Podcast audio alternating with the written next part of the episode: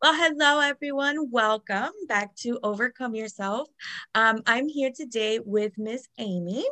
And Amy you're a coach, right? You're a mindset coach and you specialize in stories, which are so powerful. So take it away, Amy. Tell me all about you and how you help your clients and how you can, use stories to just make the world better to help people. So I'm Amy and I am a growth mindset coach. And what I do is I help people I help women, I work with women, get out of their own way, find their voice and take action. And I do that by helping them find the stories that are holding them back, because we all have stories that we tell ourselves, and some of them are beneficial, some of them are neutral, but a lot of times the ones that are holding us back are the ones that are negative. And when we find those stories and we acknowledge them, we're able to change them so that they can benefit us instead of holding us back. Yeah. And those stories, a lot of times we develop them to keep ourselves safe, right? So it's not necessarily like a negative thing. That's one of the things I learned, was having to accept those stories like as a part of you. And it's not a bad thing. It's just, something that we've got to learn. So tell me about more about like what you do and how overcoming yourself has been a part of becoming a coach. And I also want to mention how is your daily video thing going, your 365 days. Talk to me about all of that. Okay, so I wanted to circle back really quick. You said you just mentioned about the stories, and another thing to keep in mind is you don't give all of your stories to yourself. You get stories from your family. You get stories from everybody that has influenced you in your life, and they don't necessarily give them to you to hurt you. I actually just spoke about this on one of my 365 days of live, and I'm going to tell you really quick because I think it's so powerful. This girl was watching her mom cook a roast, and as she's watching her mom's cutting off both ends of the roast. And she goes, "Mom, why are you cutting off the ends of the roast?" And the mom's like, "I don't know. My mom always did it. So I've always done it." And she's like, "Okay." So she goes to her grandma and she says, "Hey, grandma, why do you cut off the ends of your roast?" And she's like, I don't know. My mom always did it." So she goes to her great grandma and she said, "Grandma, why do you cut off the ends of your roast?" And she said, "I had a small oven and the whole roast would never fit into my oven. So I had to cut off the ends of it so that it would fit in my oven." So that's to me, that's like a kind of moment, because a lot of times things are passed down to us and we hold those into stories like, "Oh, you have to cut the ends off the roast because that's just how you have to do it." But we don't question why we're doing it or what the purpose is. And it was beneficial to great grandma, but it doesn't do us any good at all. Wow. That's awesome. Yeah. I love that little story because I feel like it embodies all of that. So you asked me about the 365 days of live. So in December, I decided that I was going to get out of my comfort zone. And I had been a coach for about 6 months. And I was like, you know what? I am a little nervous about talking on camera. So how can I get out of this? And I seen someone doing a Facebook Live challenge. And I'm like, you know what? I love this idea. And I was scared to death. I was so scared. And if you go back, and I'm on day 196, I think, today. I know, right? But if you go back and look at my first couple videos, I'm like, yeah, I was so nervous. And I would practice for an hour or two before I would get on and do it. And I would do it for a minute because I was so nervous. And now I half the time I don't even think about it. I just hop on and I just start talking. Love it. So it's I think that being comfortable with being uncomfortable is good. And anytime that we can step out of our comfort zone, we're going to grow. And it's made me a better speaker. I can stand in front of anybody and talk. Absolutely. Yeah. And I mean, that's the only way that we can really find our voice, right? Is to use it. Right. And I understand when I first started recording, these podcasts, and I was by myself or doing the interviews, and I was so nervous, and I'd be stumbling over myself, and I'd be like, and you got to go through that, and you got to face it, and you got to just do it and take imperfect action. I was just talking with another one of my clients about how important it is to stop waiting for perfection and just take imperfect action. Like you're not married to it. Like you can change it later, you know, you just got to do it. And so that's a great testament, you doing your lives. And I mean, like, you definitely do not look nervous at all. You don't sound nervous. So obviously it's working. Right. And I think that, like you said, it's imperfect action. You have to go through, like, everybody wants that secret sauce. Like, how do I become better at this? You just have to do it. Just have to do it. Yeah. And I could either do it sporadically whenever, do the live sporadically, and it would take me 2 years to get as comfortable as I am now, or I could just jump in and say, we're doing it. And it takes 6 months and I'm comfortable, you know? So, you just have to do it. You have to go through the process. And so part of doing that is getting a coach, right? That's something that you told me that you had to do when, you know, you had to bite the bullet and get a coach. So you want to talk a little bit about the importance of having someone in your corner, like a coach, like you or like me? So do you want me to give you my story about how I came to find a coach or decide that I wanted a coach? Yes, okay, definitely. So I'm going to get real deep right here, if that's cool with you. Let's do it. So, I grew up poor. I grew up really poor. And I have been around, alcoholism, drugs. I, was a dancer for almost 12 years. And, I met my husband, and my husband is from a middle-class family. All of his friends were all working in corporate America, and everybody had their stuff together, you know? And when I met him, I was leaving dancing, and I was trying to find my place. And I did other things while I was doing that. Like, I owned a couple businesses. I owned a nail salon. I owned a car show business where I put on classic car shows, trying to find my place, find something that I could do that could get me out of the club. And, when I met him, I felt less than. Like, I loved him, and everybody treated me good, but I felt less than because I knew where I came from. And I was so scared to let anybody know what was going on in my life. Like, for almost 10 years, I did not tell anybody that I danced at all. Like, that was a part of me that I locked away, threw it in the closet, and put big blankets over top of it so nobody would ever find out. And, it worked for me for a little while. And about 5 years in, I got pregnant with my daughter. And after I had my daughter, I decided to stay home with her. And I remember thinking to myself, like, I cannot show my daughter how to show up as herself and live in who she is if I can't do it myself. Oh.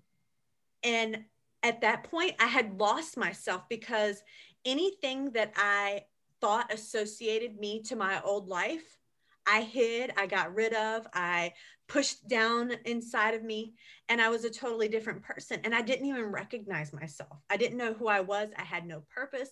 I felt like a shell of a person. Like, I was just walking around doing the motions. And it took me a couple of years to, like, okay, what am I going to do? And I remember I had started a cake decorating business, because I was like, okay, I want to do something for myself. And I love doing creative things. So I had started a cake decorating business, and while I was decorating cakes, I would listen to audiobooks. Mm-hmm. And I was listening to How to Be a Badass by Jen Sincero. That is, like, the best book ever. If you've not watched it or listened to it, read it, whatever, go out and get it right now.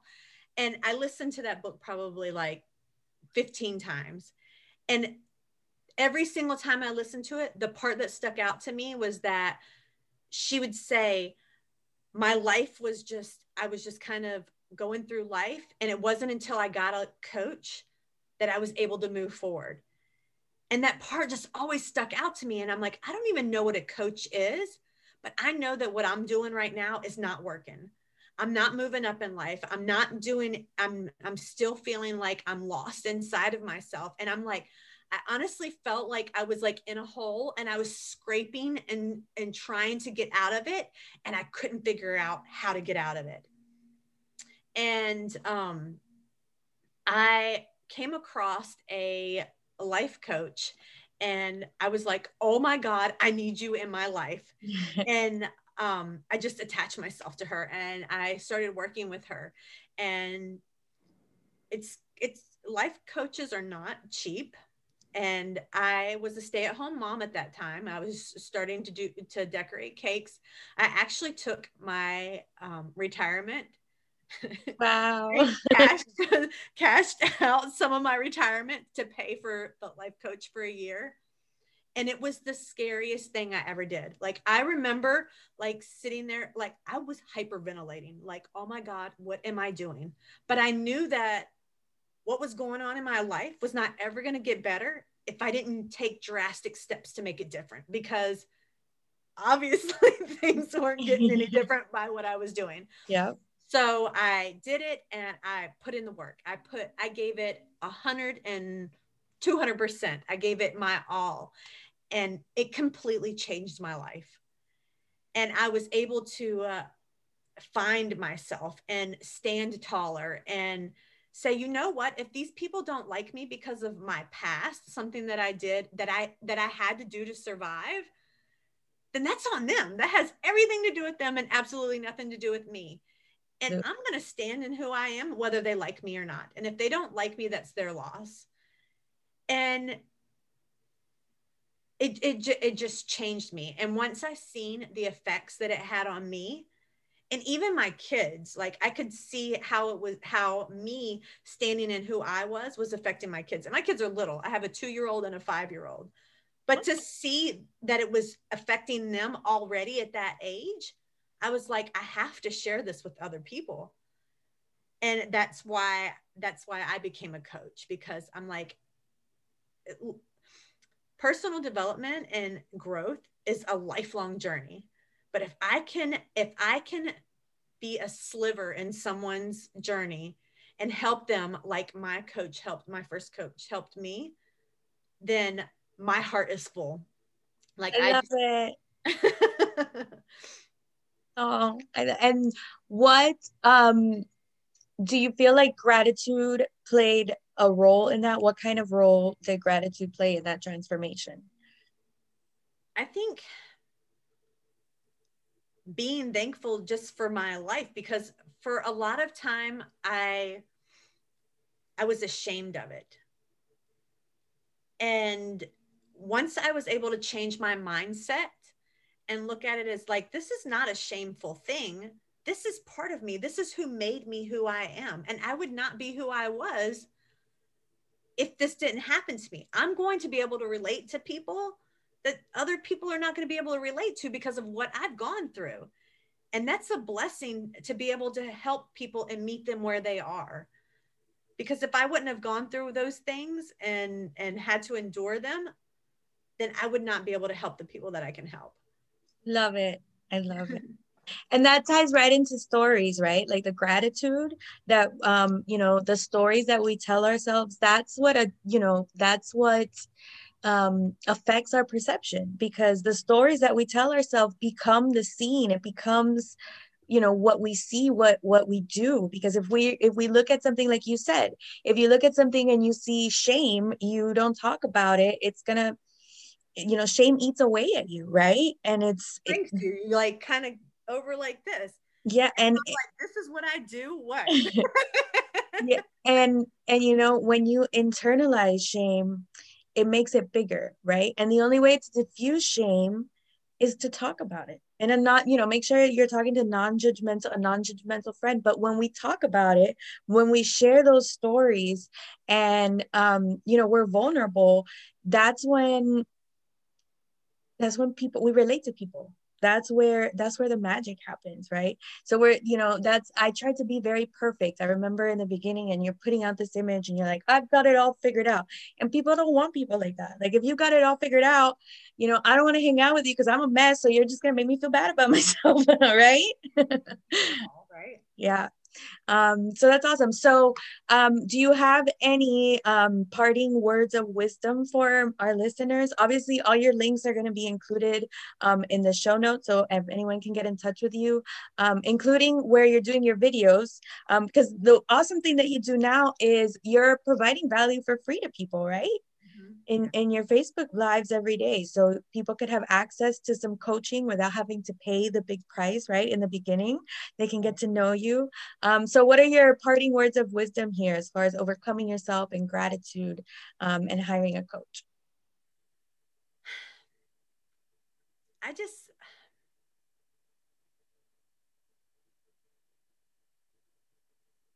You don't have to let what everybody, I think that a lot of people let what everybody else might think of them become bigger than who they are. Wow. And we need to step away from that, because everyone is special and everyone has something in them to give to others. And if you let the shadow of what other people are going to think about you hold you back, you're hurting people that you can help. And I'm a very firm believer that if something is placed inside of you, there's a reason for it.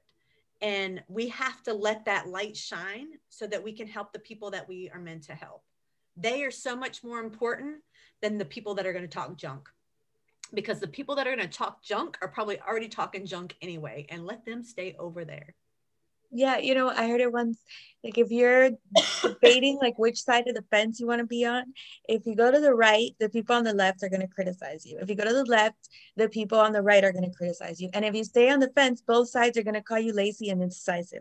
So just pick whatever you want to do and do it. Exactly. That's awesome. Well, so thank you so much for joining us, Amy. I was about to say that sentence totally backwards. It's been an honor. I love watching your lives on Facebook, and I look forward to us continuing to work together, and let me know if you need anything from me, okay? Thank you so much, Nicole. Thank you. Have a great rest of the day. We'll talk soon. Okay.